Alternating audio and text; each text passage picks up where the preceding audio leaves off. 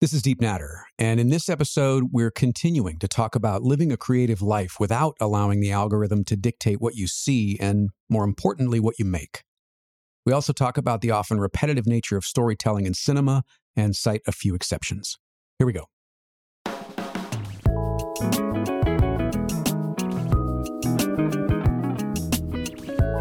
If he wants to make his money back, you know what he should do? Yeah. He should do a course. Because apparently... Do a masterclass. That's right. If you believe any of the advertising on the internet, all you need to do is do a course, and you can make tens of thousands of dollars a week in passive income. I get these emails at least once a month. It's like, oh, we see your YouTube channel, but you're not making any money off that. You should really put this stuff behind a paywall. Yeah. In course format, and you will make millions. And I'm like, that's definitely not true. Not only do I not want to do that, that's definitely not true. Who is this person who I could reach? Just one person on your platform of thousands of people who've made courses. Just one of them. I want to talk to one of these multimillionaires. Right. And say, hey, did Skillshare really make you a millionaire? Because I know some people who've done it, and it hasn't done anything for them really. Exactly. So who are all these people? Well, it's just marketing. I'm getting really tired of the marketing speak. I've just had a guy get hold of me. Seems a nice guy, who takes existing YouTube channel videos and he cuts them down into 30-second things so you can repurpose them as shorts or Instagram reels or TikTok videos. And he could not get through his head that I wasn't motivated by numbers. Like, he kept throwing marketing speak at me about why I'm leaving so much on the table and how I can... I mean, what did he... Here's a little bit of it. This feature is crucial for every content creator at this time. You have about how many videos. Repurposing your content will boost your content production for all your social media platforms, which will organically grow your audience as well. It's like, I know you think you're talking to every YouTuber, but we're not all the same. We're not all motivated by the same stuff. No. But, and I imagine hearing that, you know, it's like one of the hosts in Westworld. He just doesn't understand. Yeah. Well, this is exactly what I sent back to him. I said, I can hear the marketing talk in what you're saying, but you also have to consider that people like me are very protective of the image we put out there, and the feel of these shorter videos would have to completely match the tone of the larger videos I do for me to even consider it. No flashy text, no vibey music. I'm not a TikToker, and while short form might be more digestible, boosting numbers is not ultimately my goal, and I won't sacrifice my tone of voice to create short, punchy videos. So until I can see a way to do it tastefully, I will be steering clear. I hope that makes sense. Which, if he's honest, probably would have written back and go, no, that makes no sense at all. No response as of yet? No. I don't think I will. It's because, yeah, I think they just assume that's why everyone gets into social media, is for ad revenue, money, subscribers, followers, all that juicy stuff. Well, but it's just, really it's not the latest for me. Game, it's like, isn't it? I mean, it went from SEO boosting. We can. You know, get you on page one of Google. Well, no, you can't. First of all, no, you can't. And now it's, you know, repurposing and remonetizing, you know, everything that you like. Everything doesn't need to be monetized. Or in my case, nothing needs to be monetized. Or nothing. But I know people who've also got channels who've tried all these different things because they wanted that stuff, and then they might have seen a tiny uptick, but it's never the massive amount of growth they expected. But they also get huge pushback because people can tell the minute you compromise what you're putting out into the world and you're trying to play the game, and then you lose all your credibility. So I think the best that happens is you lose almost all your credibility for tiny, tiny gains. Yeah. And maybe there are gains. You know, I mean, how many times have we brought up old Ted versus new Ted? Yeah, but I don't believe that. Him. Yeah, but I don't believe that Ted would be a much smaller channel if he had stuck to his guns. Yeah, because I'm looking at somebody like we've talked about Tatiana Hopper, who I just did a video with, and her channel is what Ted used to do. Yeah, the good stuff of what Ted used to do. She's starting way later than Ted, so it's much more difficult to grow a channel than when Ted started. And yet her channel's growing really well. So Is it really true that if Ted didn't switch that stuff up, he would have a smaller channel or not make a living? I'm not sure that's true. I think it's the assumption. It's definitely the assumption he made, but I would challenge that and say I'm not sure. I mean, I suppose that's a really heartbreaking thing to admit to yourself. Yeah. If you have turned your channel into something you don't want it to be because you assume it's giving you massive growth, when actually if you just stuck to your guns, it would have done pretty much the same. I don't know. Did you get a chance to talk to her? Because I know you just did a video. Did you talk about what her goals were or what her roadmap looks like for that channel? And does she know if you did? Yeah, we did talk about it a little bit. I mean, I know she's going to stick to what she's doing. Yeah. Like I think she's very kind of self-contained, and she understands that she's filling a gap that people are really enjoying.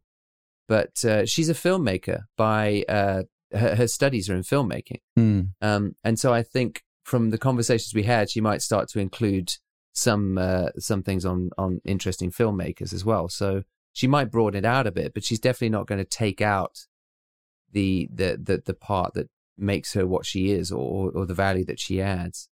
So that's good. I wonder how many makers, I mean, percentage-wise, not actual numbers, but percentage-wise really think about their platform, whatever that platform is, whether we're talking about YouTube or Instagram or whatever. I wonder how many think about the arc or the trajectory of what their time on that platform looks like. Or is it more about doing what's fashionable or doing what's on trend to try and get short-term gains or results? Because I know for me, I know that what I've been doing or what I haven't been doing is probably closer to the truth, doesn't really work very well. And I know that... But what do you mean by that? Just to interrogate, what do you mean doesn't work very well? Is that commercially? Commercially, yeah. Yeah. Right. Yeah. It works. I mean, the way I do things, I mean, you and I have talked about engagement and the types of emails that each of us get and you know, both individually and collectively. That's a better marker for me that what I'm doing is going in the right direction. Yeah. But that also, you know, slams up against the commercial side of, you know, your time has value, your expertise has value, what you put out into the world has value. So how do you reconcile the two? How do you reconcile the existential return or satisfaction against the monetary or commercial return or potential monetary or commercial return? And historically, those are the things that I've really struggled with. I don't play the game the way it needs to be played in terms of, you know, all the things that they tell you. You got to be consistent. You got to post multiple times a day. You know, if you're following the Gary Vee method, you've got to produce 12 pieces of content a day to multiple platforms and multiple times a day. Like, ugh, it just sounds exhausting. It sounds exhausting. And from a receiver sort of point of view, if I'm an audience member, and I am an audience member, and I react to the quality and the quantity of things that I get from people that I follow. And I think there's a delicate balance of how much is too much. And I'm always staying very much on the other side of, you know, on the cautious side of that, because I don't want to just bombard people with content. And man, I wish we could come up with a different word than content, because it just feels so empty. But like with regard to Substack, what my goal is with Substack is to focus on that more than Instagram and Twitter moving forward. In fact, I think I need to take a break from Instagram and Twitter. If not completely, then boy, pretty dramatically for a little while. And focus instead on Substack, and twice a week is what I want to focus on with Substack. One long form, one short form. So that's great. An iteration and a blip. And the blips are mostly just links to things that I've found interesting. And people like links. People like being inspired, entertained, something that's thought-provoking, something that it could be anything. But I think twice a week, one small, one larger, that's great. I know people are really into this everyday thing, and I know it's in certain circles, it's a big trend, but I would feel like I'm overwhelming and taking advantage of your invitation to your email box if I did that. But I don't know. I certainly don't do an everyday anything. Like, I don't think it's I think that's a very particular subset of people on the internet who push that frenetic has to be all the time every day. I don't think you have to play by those rules at all. I certainly don't. Mm. Were you ever tempted to? No, not even slightly. Because before I started, I looked around and honestly, the only person I saw who could push out something daily and it always be pretty good was Casey Neistat. Same. Like, what did he do? But 900 days in a row of new videos. But that's because he's got an extraordinary talent. Yeah. That is able to film, edit, post in a single day. It almost destroyed his family by his own admission. Mm-hmm. So there's a massive cost that goes along with that, even if you are brilliant at it. But I don't know. I was just never interested. Everybody else I saw who was trying to push out work really fast and really quickly and really regularly, I saw either burn out or lose credibility because they stretched their work so thin to meet that ridiculous schedule that they just got a reputation for everything was disposable and nothing meant anything. Right. Everything became a clickbaity title with no substance to the actual work. Right. And everyone quickly moved on. It just doesn't, it's not sustainable. It doesn't work. So I don't think you need to listen to that at all. I think it's I mean, like I said in my trailer, once a month is all I promise a video because I know I can do that. But I'm never promising more than that. And I've stuck to that for 6 years, but I'm never offering you more than that. So I offered you what I'm 100% sure I can give you, and it will be fairly good quality. No excuses. No matter, even if I've got a full-time job, because that's how I started. I did it on the side. I didn't do it as my commercial outlet. I did it because I want to communicate some things, and that was a good way to do it, even when I made no money from it. But that was always the goal. It wasn't commerciality first. It was, I want to say some stuff, and this seems to be a place I can try and say it. Right. And it seems like lately, and maybe I'm way off base because I obviously don't have any concrete metrics around this, but it seems like the people that are making, I don't even know if they're making the most money, but I see them the most are the people that are telling you how to make money. Yeah. You know, the courses, the marketing, like all of that kind of stuff. That's what I see more and more and more of. I don't see more and more great work. I don't see more and more inspiring work. I don't even see more and more interesting work. If anything, I see less of that because there are more ads. Well, I mean, the ads is a separate issue that we can't really control. That's like out of our hands. But I think what we can control is some of what the algorithm feeds us. Mm. You do have buttons on most platforms to say, don't show me this anymore. With drop downs next to videos. If you don't want to see that stuff, hit that drop down and then deliberately go look at things you want to find and take back control of your feed. Teach the algorithm what you want to see. We do have some control over that stuff.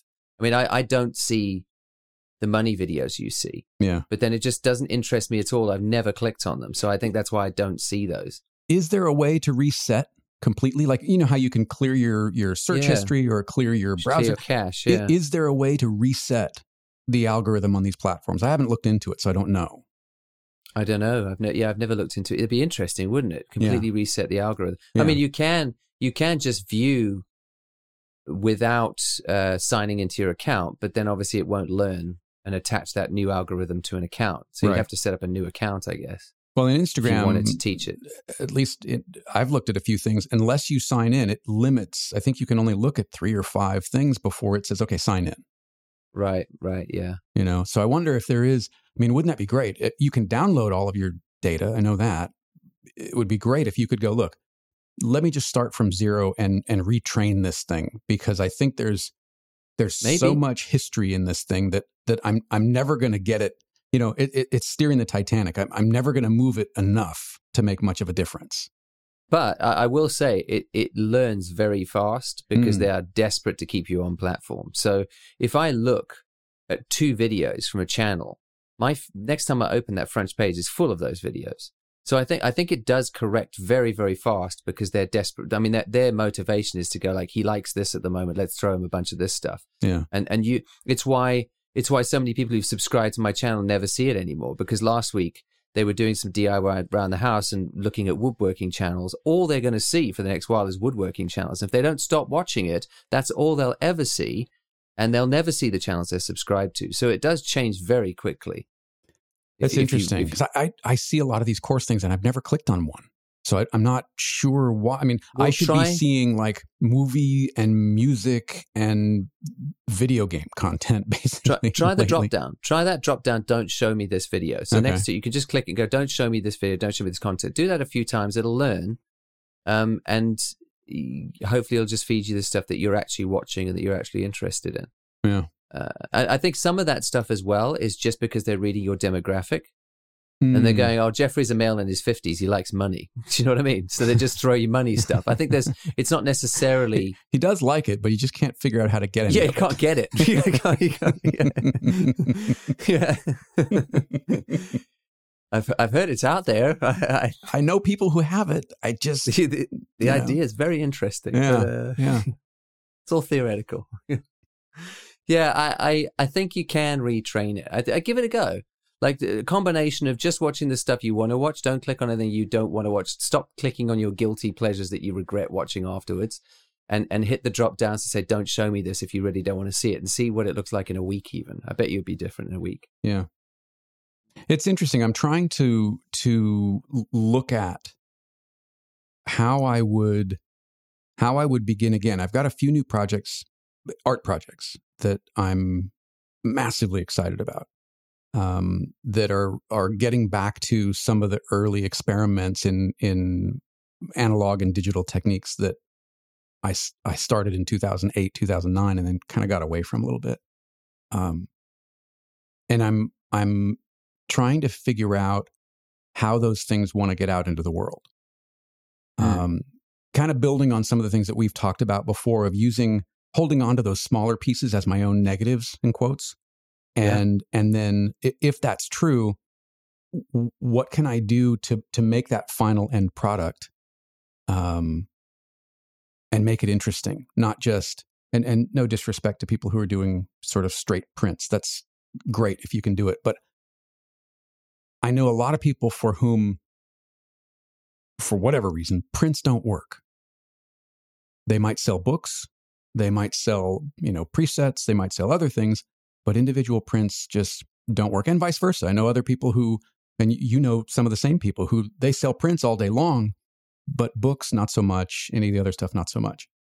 So I'm trying to lean into even some of my interests in terms of how these things are going to look in the world. For example, I've started looking at these folding machines, so I can make my own gatefold album sleeves.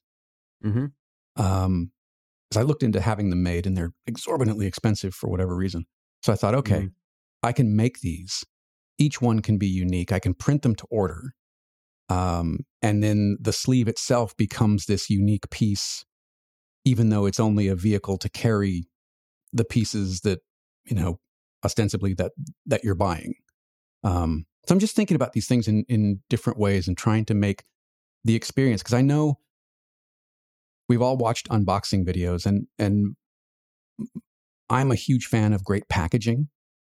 And most unboxing videos are pretty boring because most packaging is pretty boring. And, you and I have talked a little bit about when we do get something that's packaged in a different way, or it's wrapped up in a different way, or, the box is just interesting in terms of getting to the product, how much more enjoyable that is. So I'm trying to think about the experience around my work, not just the work itself. Does that make sense? Yeah. I mean, it's all part of it, isn't it? How you like engage with it. And I suppose also how you display it comes into it too. Yeah. Have you sort of settled any ideas? Not really. I mean, there are a couple of things that I've been thinking about. These propaganda series, the Kennedy project that I want to do for next year, I'd like to offer sort of, you know, what amounts to like standard and deluxe editions. Like the standard edition is 6 prints in a single album sleeve, because I love, I don't know why, but the square format for my art, it really works for me more so than a 4x3 or a 5x4. I don't really dig square photographs as much. So it's strange. I don't know what the difference is between the two, but I really like that square format. And maybe it's because so much of my work I could see, and others have commented, you included, that it looks like album art.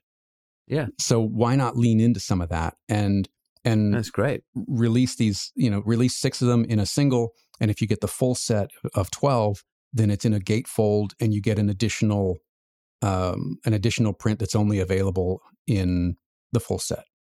You know, I think that's great. That's really cool. I mean, I think I mentioned it before. Like Simon, who I saw yesterday, Simon Baxter, the way he packages prints, you know, because he sells quite a few prints, is an experience to open. You know, the box comes in this nice brown box. It's all woodland photography.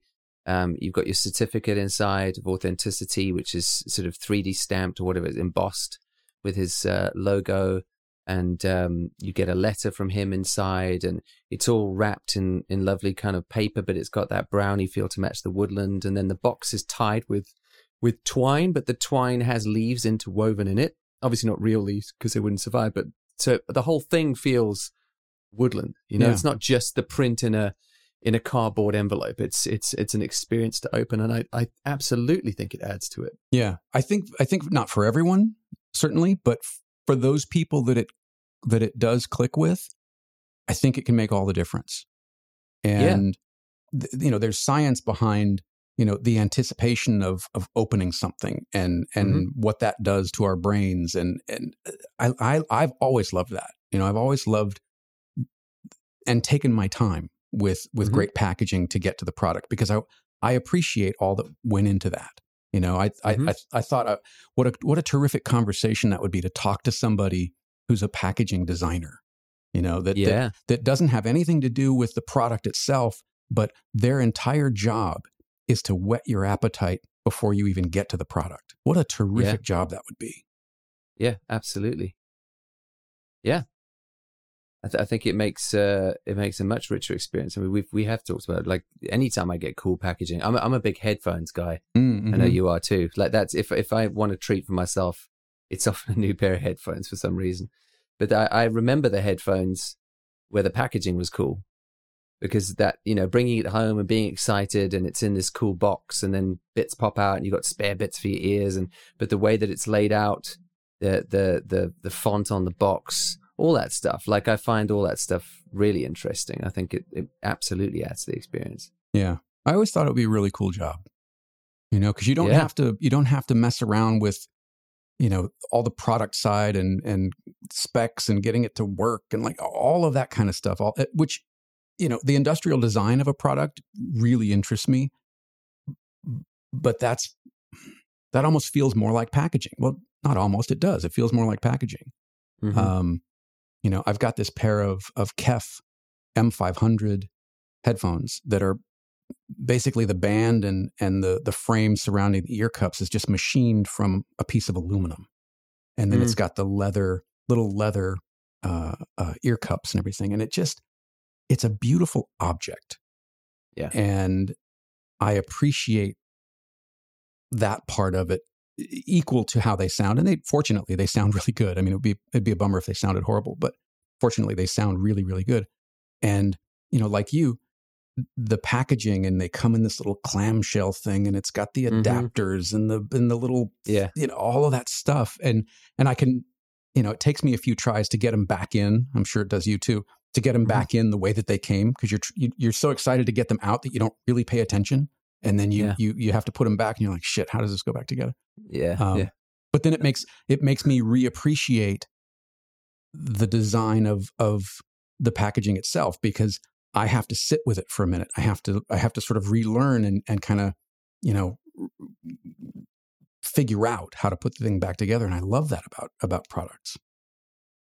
Incoming is going to be a an episode on headphones on Jeffrey's upcoming YouTube channel for sure.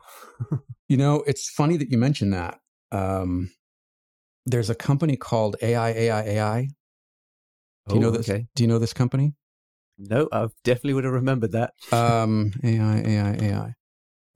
Yeah. So I don't know if you pronounce it I or if it's right. You know, I don't know.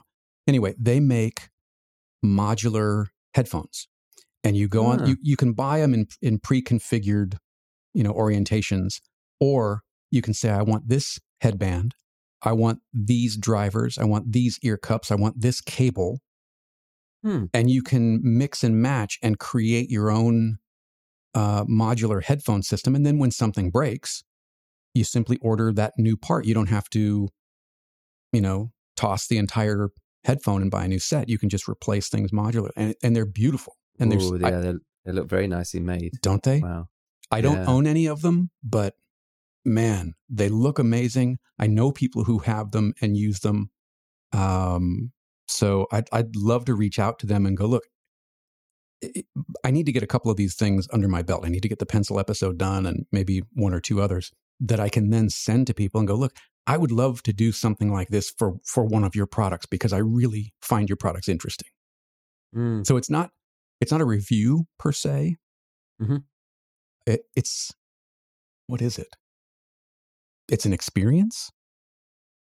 Well, I think what you're going to do really well is kind of what you just did with us now with these other headphones is you're going to talk us through why you appreciate these things, because I think most people don't. I think we get things and we go, oh, that's cool. And we just start wearing them and carry on with our day. But you turn them over in your hand and look at them for a while and notice the details. And I think it's always cool watching somebody else walk you through something. It makes you appreciate those things more because of your attention to detail. So like having, someone like this or a company like this send you their stuff so you can gush over good design for 10 minutes in front of a camera helps everyone else appreciate the amount of work that went into making them that most people don't pay attention to. Right. So I think, it's great. It doesn't have to be a review because you're not necessarily going to be hyper technical and, I don't know enough about headphones to be hyper technical. I would focus more on materials and I would do B-roll of putting them together, snapping the little cable into the driver and that kind of thing. Which I'm going to have to call you and say, how do I film this? How do I get this to do this? But those are the kinds of things that I want to do, slow motion page flips over some of my favorite books and talk about why they're important to me and what they led to. I think that's more interesting than just, maybe not more interesting, maybe that's a bad choice of words, but I think that's as interesting as here's this piece of work I made. I think it's honestly kind of what you were made to do. You do it all the time without the camera on, it's like so many times when we talk, you'll be telling me about this new cool thing you found. And your voice changes when you talk about it. Like the enthusiasm comes through straight away. And I mean, I think that just is always a sign. I always say to people like when in The Meaning and the Maker, I talk about finding that sweet spot where that, combining the thing that brings you deep joy and pointing it at where the world is hungry. Your deep joy is obvious. Like you get fired up by great art and great design. It really fires you up. Your whole tone of voice changes everything, and that's what everybody in the world wants to watch is someone who really cares about something. And that doesn't mean everyone else will care about it too, because some people don't care about good art and good design. But those who do will be looking for someone who tells them about the thing they love in more detail and with enthusiasm. Like there's nothing more attractive than that. Yeah. I mean, I'm watching these little videos they've got on this headphone site, for example, and it's showing, the ear cup snapping into the driver and the cable snapping into the ear cup, and I'm like, oh, should I give you a minute? That's really neato. That's pretty nice. Yeah, and I love things like that, and I love. I watched a video over the weekend, Adam Savage, right? Yeah. From Tested, of course. There's a prop movie memorabilia and prop auction going on this UK site, and I think it's just called, it's Prop Store or Prop Site, something like that. I'll put a link in the show notes. Anyway, one of the items up for bid is, did you ever see that first Mummy movie with Brendan Fraser? Mm-hmm. Okay. Remember the Book of the Dead, that big gold, you know, big leaves that ultimately that's what they read from to bring the mummy to life, and then, spoiler, mm-hmm. and then read from again to 25 I think it's old years. Enough for all right. Yeah. So that actual prop is in this auction, along with the key, that little octagon shaped key that snapped open and then and it's the first time that both of those have been together, because they were part of separate collections until recently. And cool. Adam was just gushing over this book, because the book is not a, yes, they made lightweight versions and foam versions, but the main version that they made was all out of cast bronze that had been gold leafed. So the thing, he said it weighs like 10, 15 kilos, something like that. And it's all functional. So they cast these beautiful hinge systems that allowed these pages to flip, and the little latch that allowed the hinges to flip open, you know, the locks mm-hmm. to flip open that were spring loaded.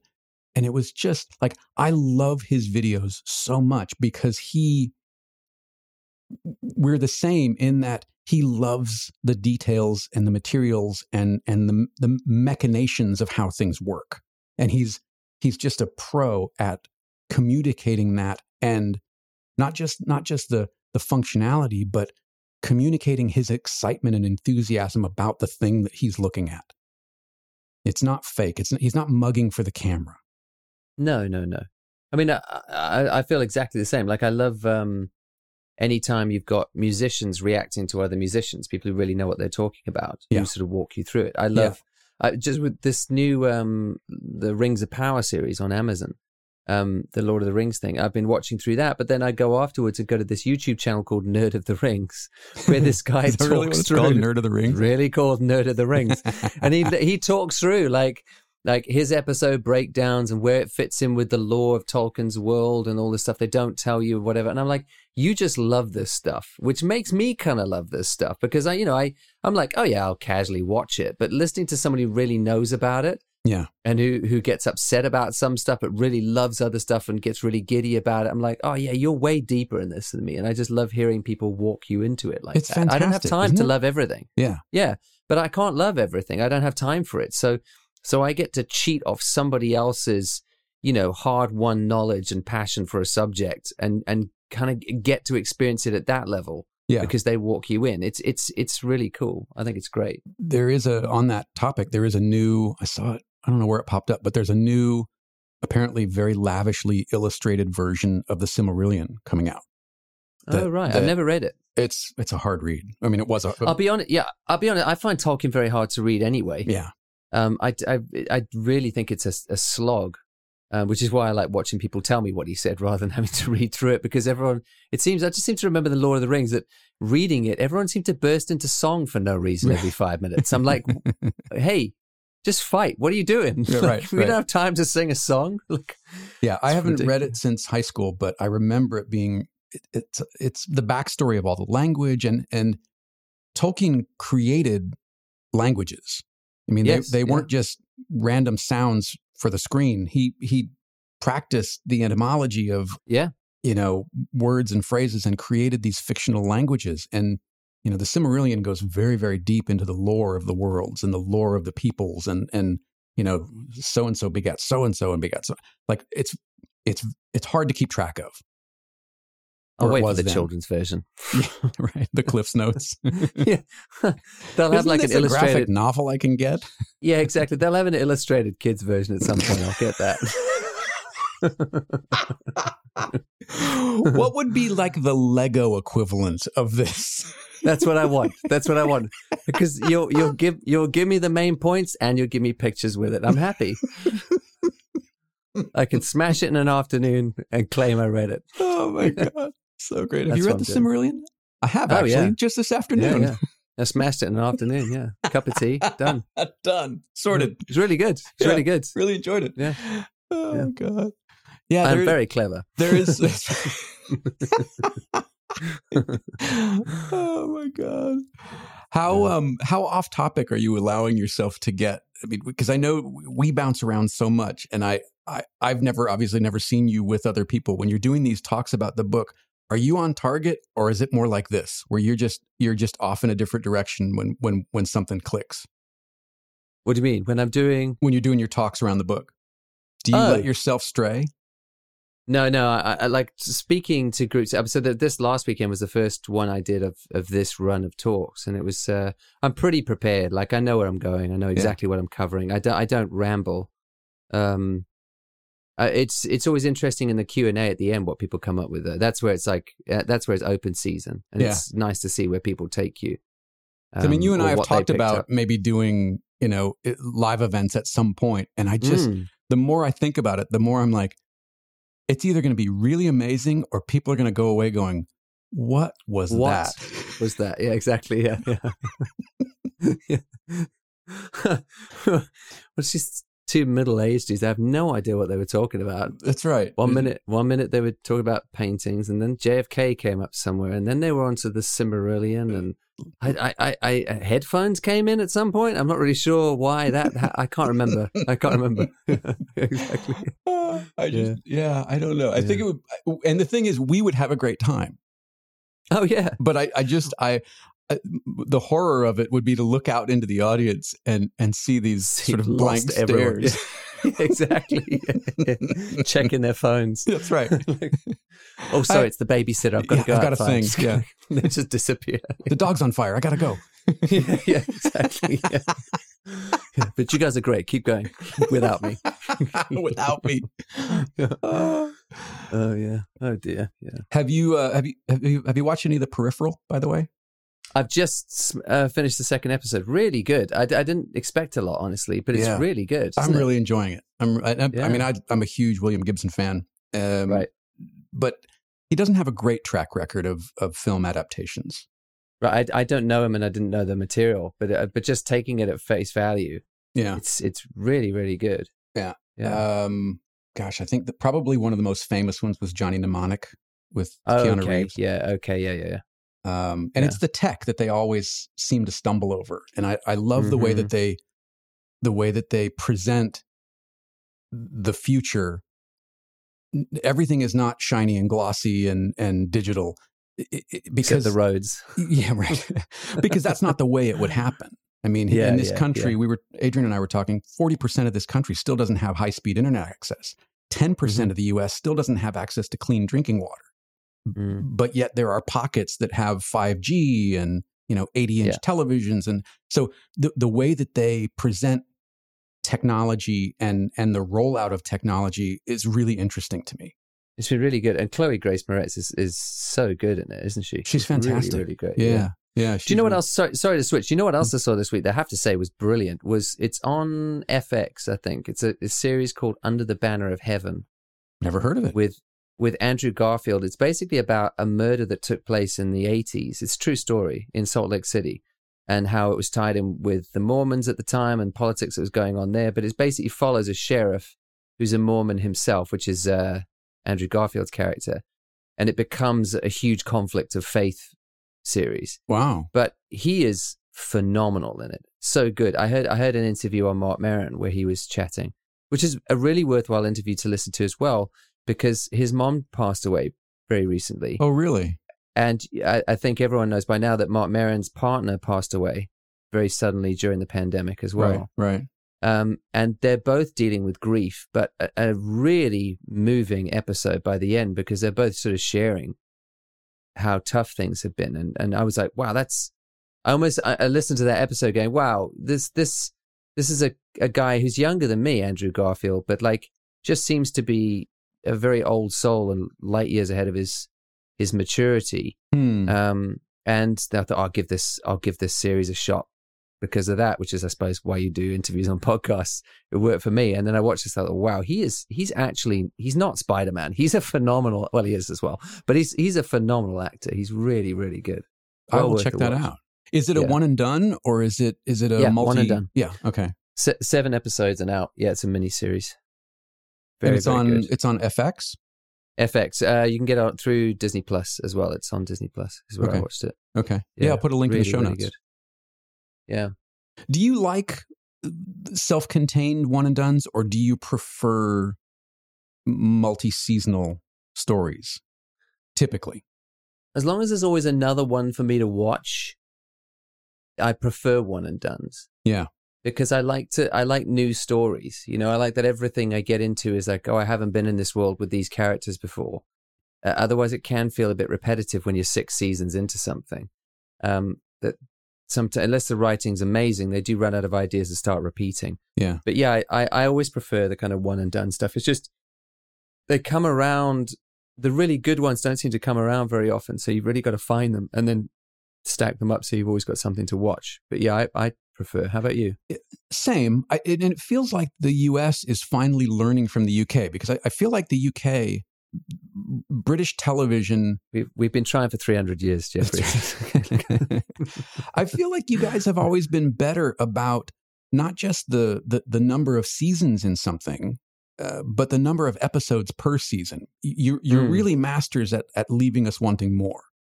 You know, and whether we're talking like recent memory, it's series like Luther or Sherlock, where an entire season is only 6 episodes. Well, The Office is the classic one that everyone references. Gervais's Office versus the US Office. Yeah.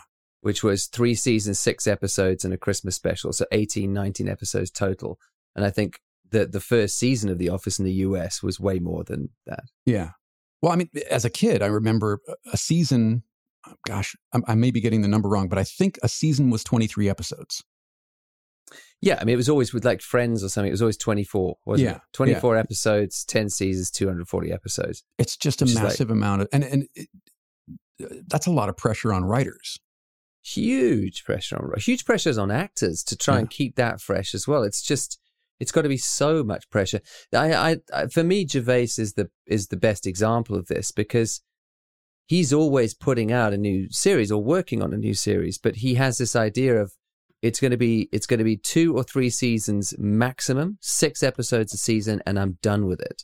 And then I'm on to the next thing, but I am writing the next thing as I'm finishing off the last thing. So there will be another thing coming, but it will be new. It will be different. And I really respect that because it keeps it fresh.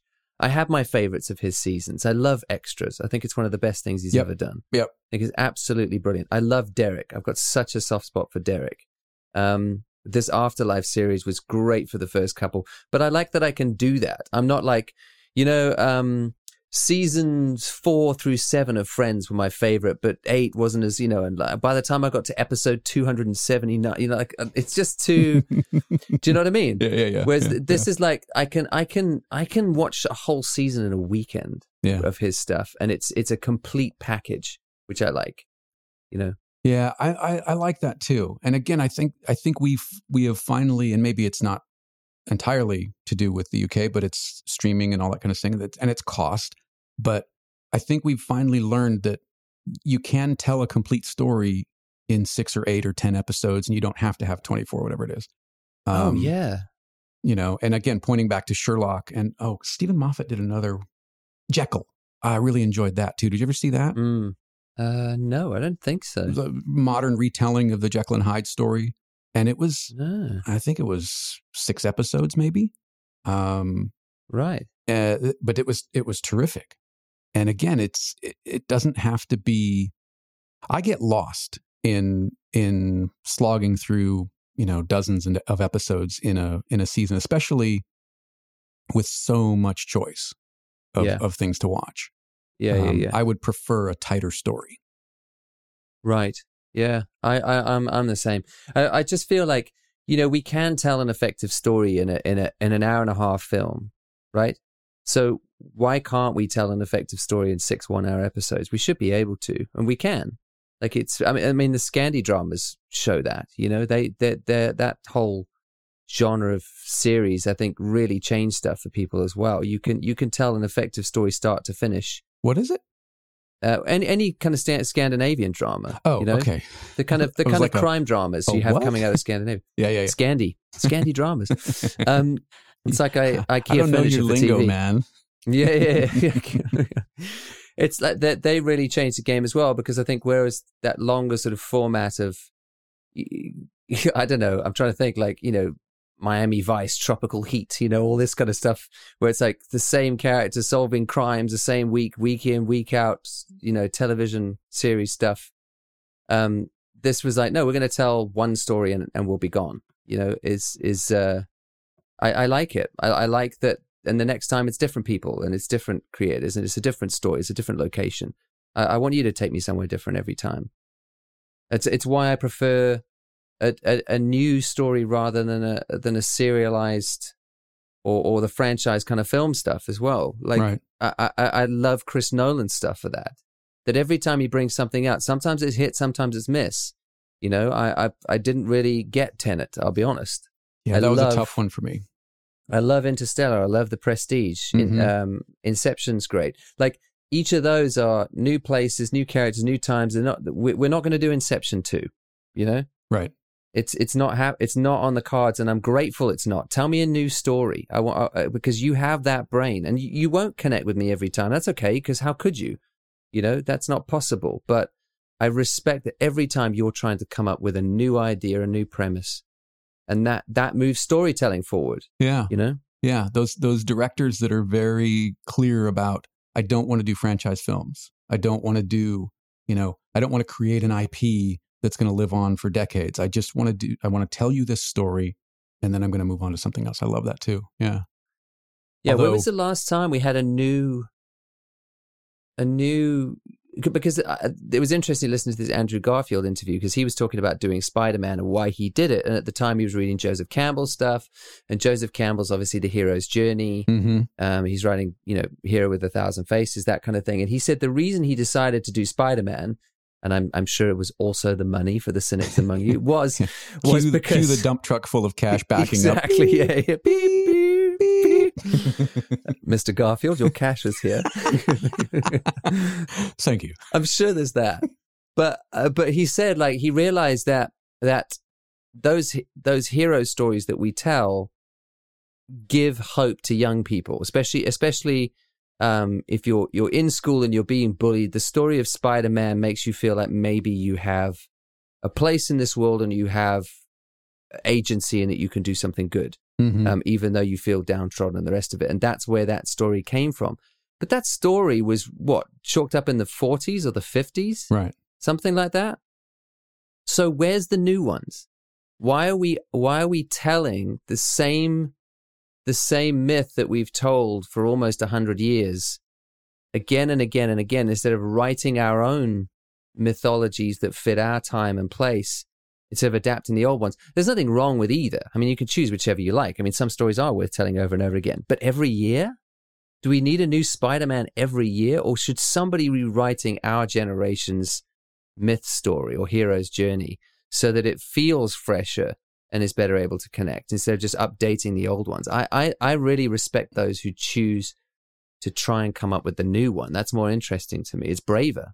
But aren't they all at some point? I mean, even Campbell said there are seven basic stories, seven basic plots, and we're just reskinning them again and again.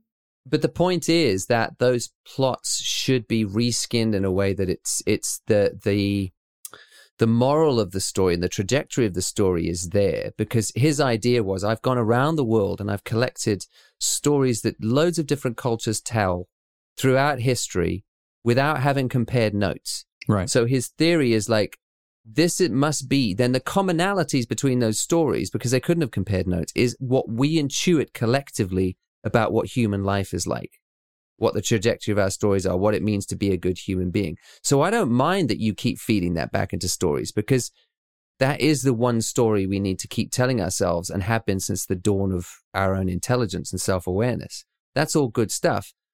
But the skin on top matters, like, because we're not changing the skin at all. We're just tweaking the details.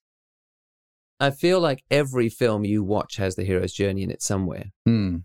So instead of like it's the difference between watching Interstellar and watching Captain America 4.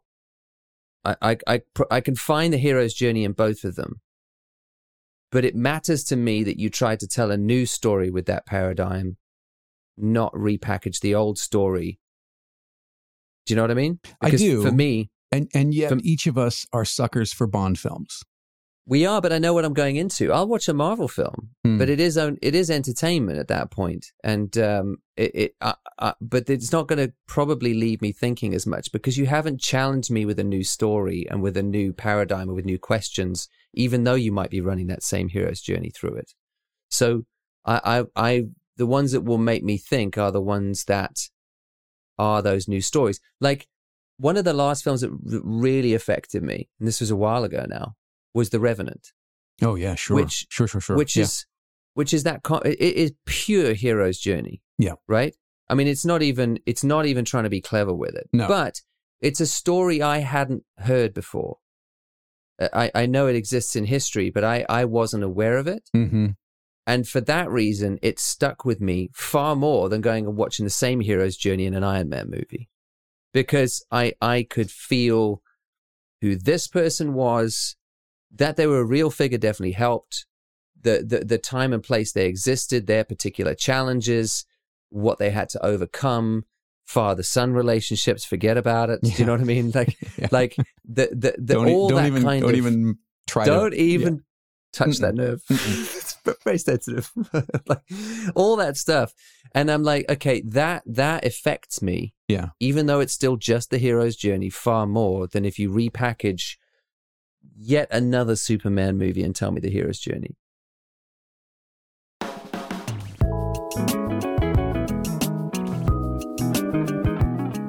Subscribe in your favorite podcast app and support the show by leaving a review or a rating wherever you listen or by sharing the episode on social media. Connect with Sean on Twitter and Instagram at Sean Tuck. That's SeanTuck. On his website at seantucker.photography. Or by searching for Sean Tucker on YouTube. Connect with me on Twitter and Instagram at Jeffrey Sidoris. That's JeffreySadoris. And you can connect with both of us by sending an email or a voice message to deepnatter@gmail.com. As always, thank you very much for being here. Thank you for listening. Thank you for your time. We appreciate it, and we hope you'll come back for the next one.